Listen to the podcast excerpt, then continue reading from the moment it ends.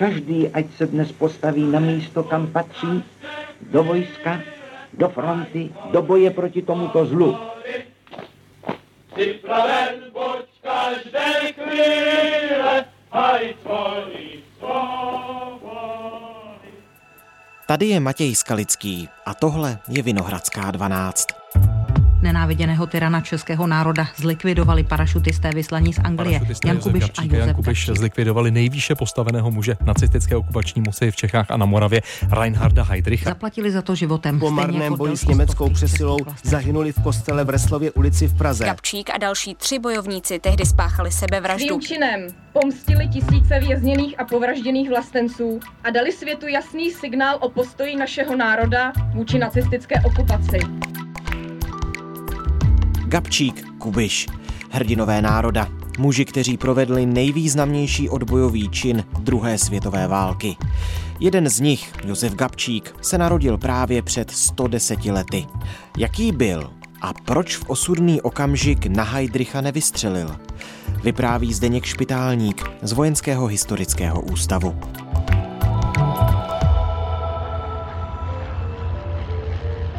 Dnes je pátek 8. dubna. Dobrý den. Dobrý den. Nejtěžší, ale myslím si nejdůležitější otázka na úplný začátek. Proč Gabčík nevystřelil? Gabčík toho osudného dne nevystřelil proto, že mu s největší pravděpodobností selhal samopal. A nicméně v daný okamžik neselhal druhý člen skupiny Antropoid, který pravděpodobně v ten samý okamžik vrhl na Heidrichův vůz speciálně upravenou bombu a úkol operace Antropoid tak byl splněn ten, co střílel, ten neměl štěstí, neměl úspěch, nějak mu pistole selhala. A nastal veliký zmatek, stála tam tramvaj, vím, že to byla tramvaj číslo 3. Jela jsem trojkou z Holešovic, no přijela jsem do Kobyl nahoru k Bulovce, v tom, v té zátočině, z té zátočiny vyjelo auto německý, hodili mu na zadek ruční granáty, hned to vlítlo čalounění, blatník to utrhlo, disk to utrhlo. Hejdrich v posledním okamžiku ještě šach ze strany vytáhl ten automatickou pistol a chtěl s ní střelit, jenomže ruka mu klesla, z ruky mu krvácelo. Heydrich na následky výbuchu zemřel 4. června 1942. Říše ztratila velikého muže. Je na nás, abychom, co bude v našich silách, tuto ztrátu odčinili. Hlásal kolaborantský ministr osvěty Emanuel Moravec. Pan státní prezident společně s vládou tě žádají, aby z budoucnu pečlivě vážil každé své počínání.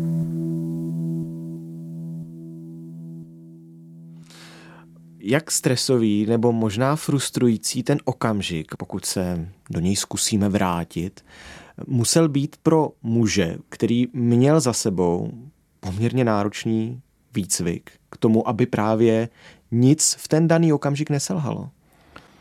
Přestože byl Josef Gabčík vojákem Československé armády od roku 1932 na nějakou dobu, pak později déle sloužícím poddůstojníkem, Následně měl za sebou nějakou zkušenost eh, už z druhého odboje, tedy z bojů ve Francii, krátkou zkušenost z cizinecké legie a pak náročný výcvik ve Skotsku a později ve Velké Británii tak eh, přesto se nedá tvrdit, že by ten výcvik ho dokázal připravit na všechno, na všechny tyto okolnosti.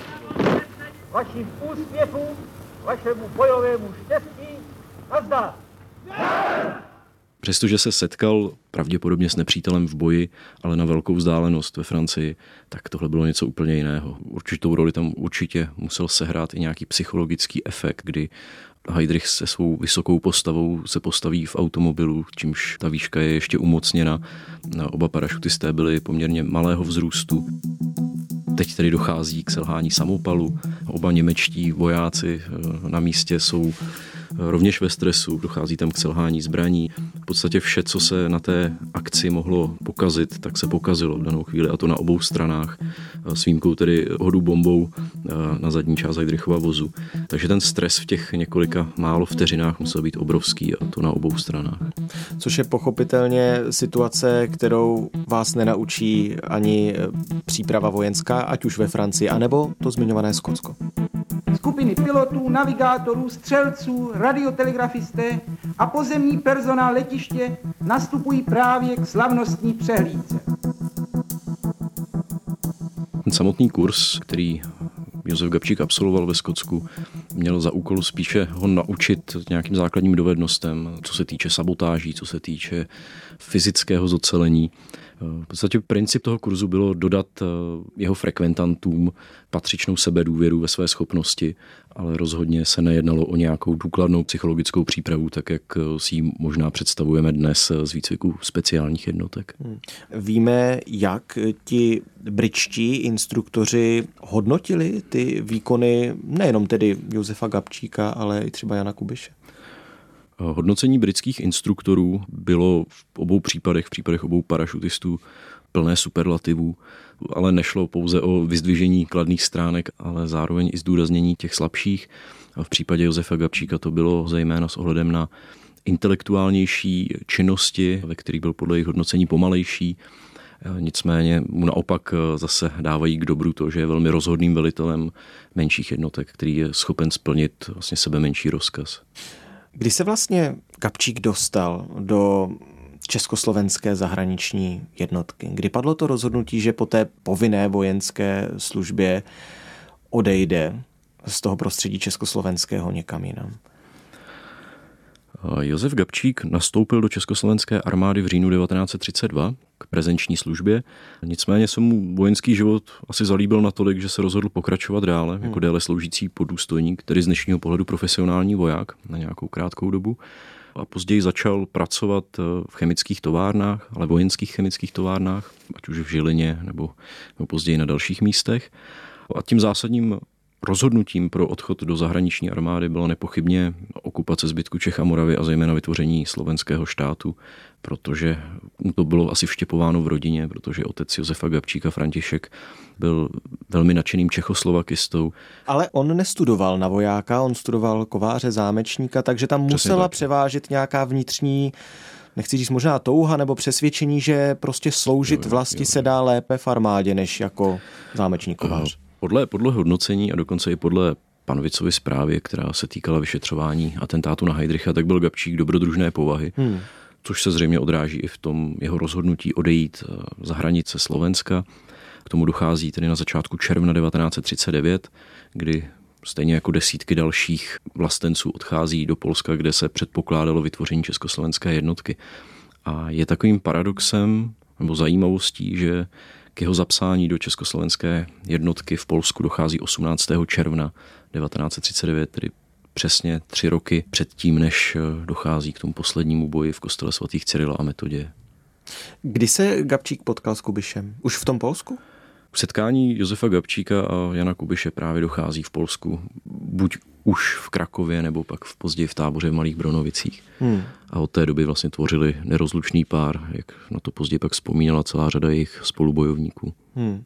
Jak se od sebe lišili třeba po lidské stránce? Doplňovali se, kamarádi to byli? A Gabčík byl zřejmě prudší povahy, zatímco Jan Kubiš byl vždy hodnocen jako velmi klidný, rozvážný. Nám byli představeni pod krycími jmény. Gabčík se jmenoval Zdeněk Vyskočil a druhý Kubiš Jaroslav Navrátil. A ještě žertovně doplnili, já jsem opravdu vyskočil, rozumí se z letadla, a navrátil se vrátil do vlasti. Byli velmi milí, prostí chlapci, čistotní, ukáznění a na slovo vzatí vojáci. Oba měli za sebou v podstatě stejnou vojenskou kariéru, oba byli tedy déle sloužící podůstojníci. Na konci roku 1939 už jsou oba povýšeni do hodnosti rotného. Zároveň pak spojovala i eh, bojová zkušenost ve Francii a spousty hodin společně tráveného času. Jak od nepřítele, tak z naší strany byla soustředěna palba na mosty, které vedly přes Loháru. Nesnídali jsme, neobědvali jsme ale za to jsme pocítili nepřítele, který již měl zjištěno, kde jsme. Spustil do nás dělostřeleckou palbu šrapnelů, která trvala přes čtvrt hodiny, kdy granát jeden za druhým nám práskali nad hlavami.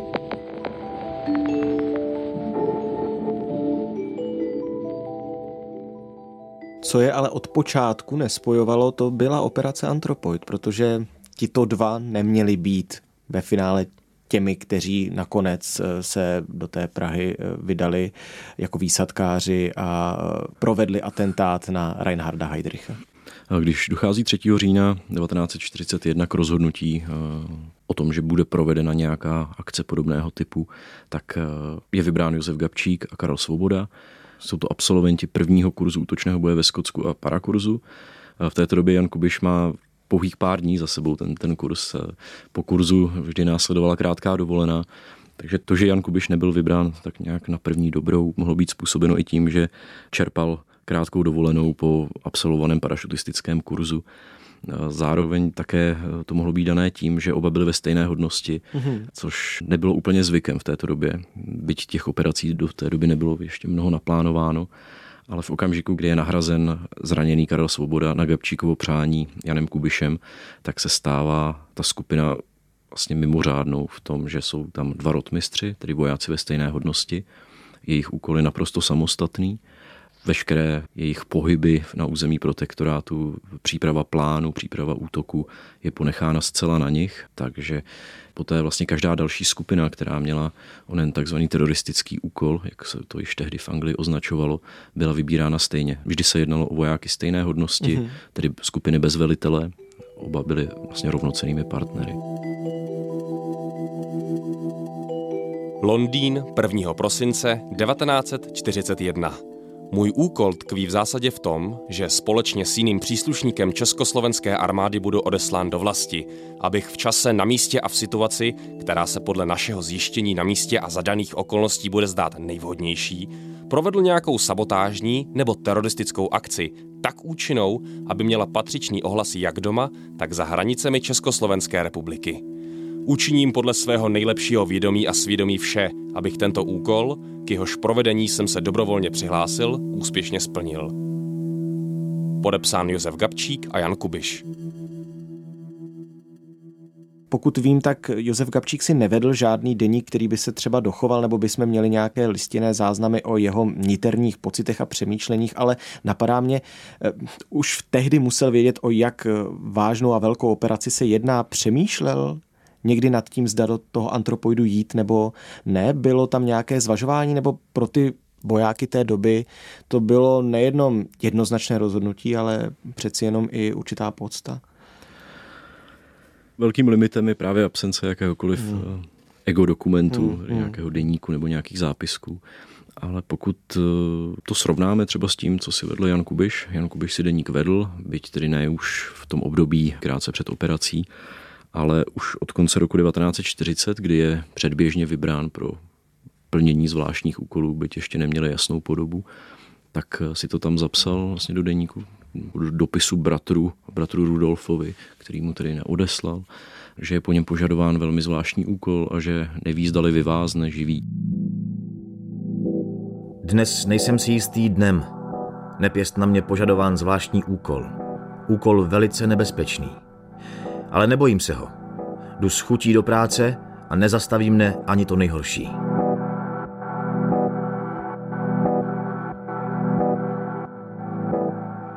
Takže to uvědomění si vlastně toho mimořádného poslání tam nepochybně bylo. A v případě Josefa Gabčíka možná ještě stojí za zmínku jeho přihláška k letectvu. Mm-hmm.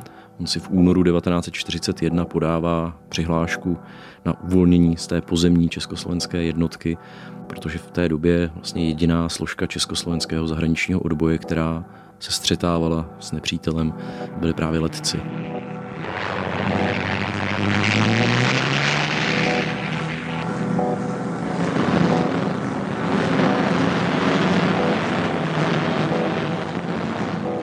Gabčík se toužil stát palubním střelcem kterého z bombardérů a zapojit se tak napřímo do bojů. Takže ta touha potom eh, udělat něco víc, než jen eh, vyčkávat na možnou invazi spojenců do Evropy, tam je velmi patrná.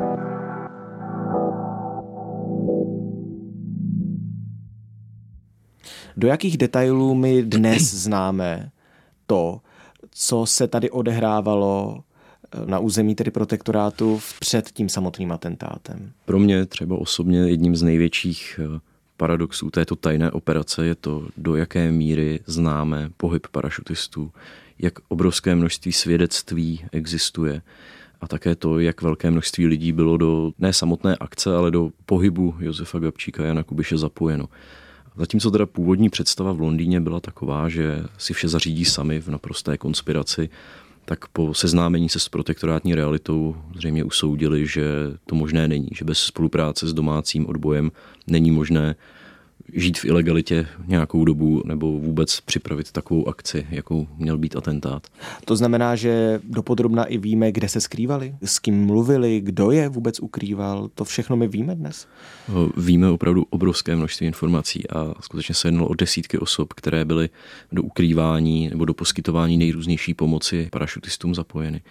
A Přestože celá řada spolupracovníků byla později popravena v Madhausenu, tak další velká část přežila a mohla po válce, tedy v roce 1945, kdy eh, vlastně lidé, kteří Kubiše a Gabčíka vysílali do protektorátu, měli za úkol nějakým způsobem historiograficky zpracovat vůbec jejich pohyb, tak eh, pátrali vlastně po očitých svědcích, pátrali po předmětech po nich a Podařilo se jim během několika málo měsíců naschromážit skutečně obrovské množství svědeckých výpovědí. Hmm. Marie Ogounová.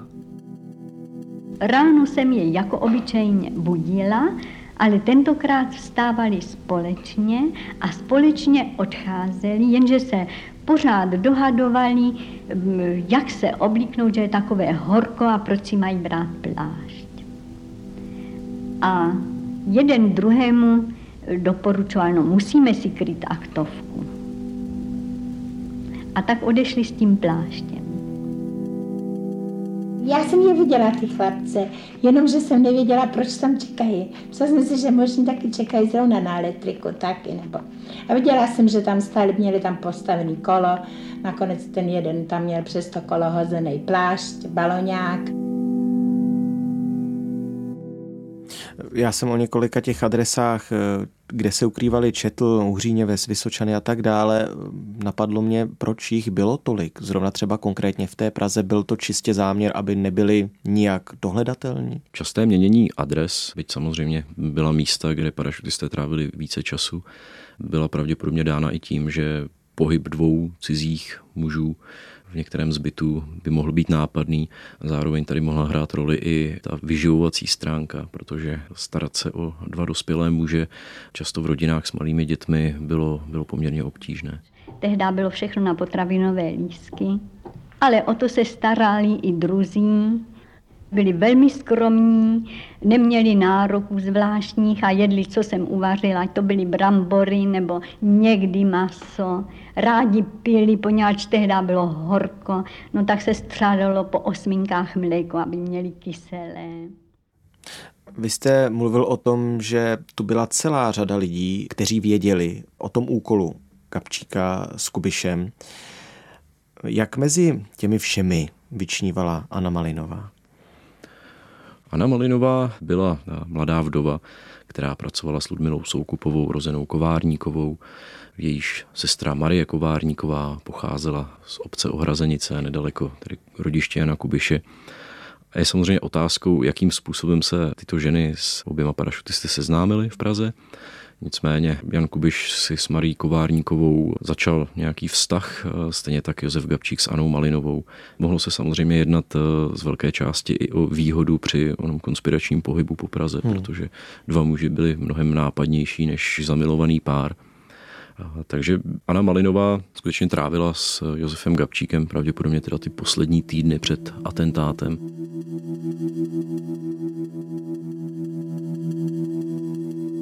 Když jsme tu na začátku poměrně živě mluvili eh, o tom, jak to tenkrát vypadalo eh, před těmi 80 lety v té ostré zatáčce v Holešovičkách, mě vždycky zajímalo, jak vypadaly také ty vteřiny po atentátu. Co se v té době, v té zatáčce muselo odehrávat? I hned po atentátu tedy eh, začíná pro následování útočníků. Josefa Gabčíka se vydal pro následovat strážce Reinharda Heydricha Johannes Klein. Takže opět jedna z chyb, které z dnešního pohledu jsou vlastně nepředstavitelné v případě ochrany, ochrany důležitých osob. Že vlastně Heidrich zůstává na místě v ohořelém automobilu sám se zraněním.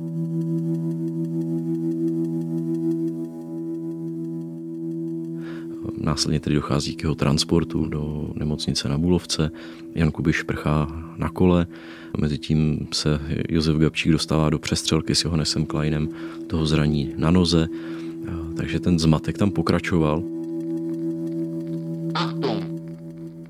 Bekanntmachung des Reichsprotektors in Böhmen und Mähren zur Ergänzung des Erlasses über die Verhängung des zivilen Ausnahmezustandes vom 27.05.1942 vom 13. Juni 1942. Pak samozřejmě dochází k bezpečnostním opatřením v Praze, dochází k uzávěře Prahy, přijíždí na místo gestapo vyšetřovatele. V podstatě už od večera 27. května není možné z Prahy vycestovat, aniž by nebyla osoba podrobena důkladné prohlídce.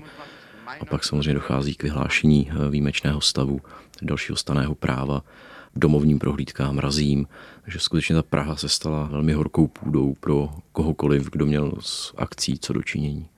Ta situace potom byla dramatická, protože mě tenkrát bylo 12 let a gestapo hledalo 12-letou dívku, která tam byla zapojena a měla přivést kolo pro účastníka atentátu. Takže nás odváželi ze školy několikrát na eh, komisařství, kde jsem měla veliké štěstí, protože já jsem neuměla jezdit na kole. Každá z nás dostala kolo a měli jsme ho teda vést a na tom prostě popojet, protože ta dívka prý přijela na kole. My jsme nevěděli, kdy se eventuálně budou vracet Kubiš a Gabčík, nebo jestli se vůbec vrátí.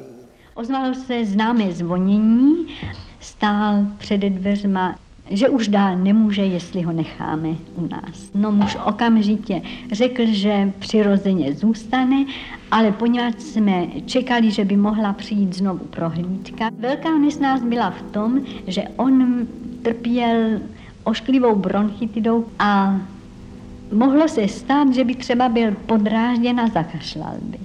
A pro ten případ bylo domluveno, že nejdřív by zastřelil toho gestapáka, pak nás všechny a naposled sebe.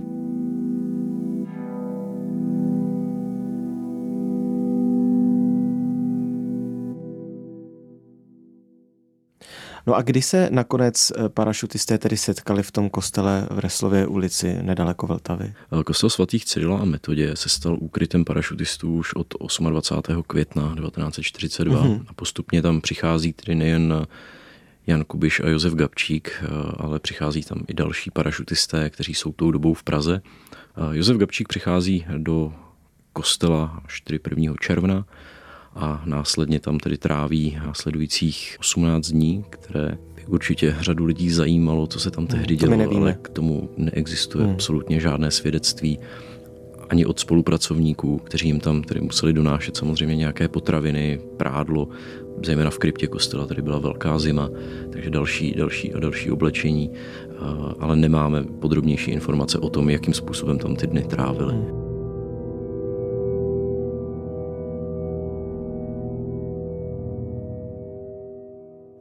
No jak to všechno dopadlo, to víme. Nicméně, co je věcí, o které se myslím tolik eh, třeba nemluví a je zajímavá, vy už jste zmínil, že řada spolupracovníků parašutistů, já myslím, že jich bylo skoro na 300, bylo kvůli atentátu na Reinharda Heydricha zavražděno. Rodina Gabčíka ale přežila. A nebyla, pokud vím, ani uvězněna. Víme proč? No, zatímco rodina Jana Kubiše byla tedy popravena téměř celá nejbližší příbuzní, tak eh, v případě rodiny Josefa Gabčíka došlo k takové poměrně neuvěřitelné věci, že v podstatě nebyla postižena žádnou persekucí, přestože se samozřejmě vědělo, odkud Gabčík pocházel a jak se jmenují jeho příbuzní. Otce Josefa Gabčíka údajně tedy navštívil i místo předseda slovenské vlády Alexander Mach a konfrontoval ho tedy s tím, co jeho syn v Praze provedl Údajně mu otec odpověděl poměrně drzým způsobem, za což byl pak čtyři dny spolu s bratrem Alexandrem ve vyšetřovací vazbě, ale to je také jediná forma persekuce, které se jim dostalo. Tím hlavním rozdílem mohlo být to, že zatímco Jan Kubiš byl občanem protektorátu Čechy a Morava, tak Josef Gabčík byl státním příslušníkem slovenského štátu a tedy spojencem nacistického Německa. Díky moc krát, že jsme mohli všechny tyhle události připomenout. Naschledanou.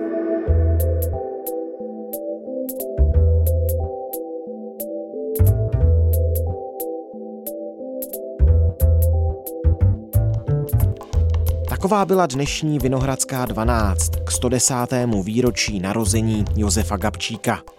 Letos to bude také už 80 let od atentátu na Reinharda Heydricha a tak to není naposledy, co jsme o tomhle mimořádném příběhu našich dějin ve Vinohradské 12 mluvili.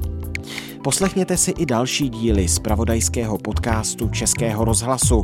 Najdete nás na webu i rozhlas.cz a ve všech podcastových aplikacích. Naslyšenou v pondělí.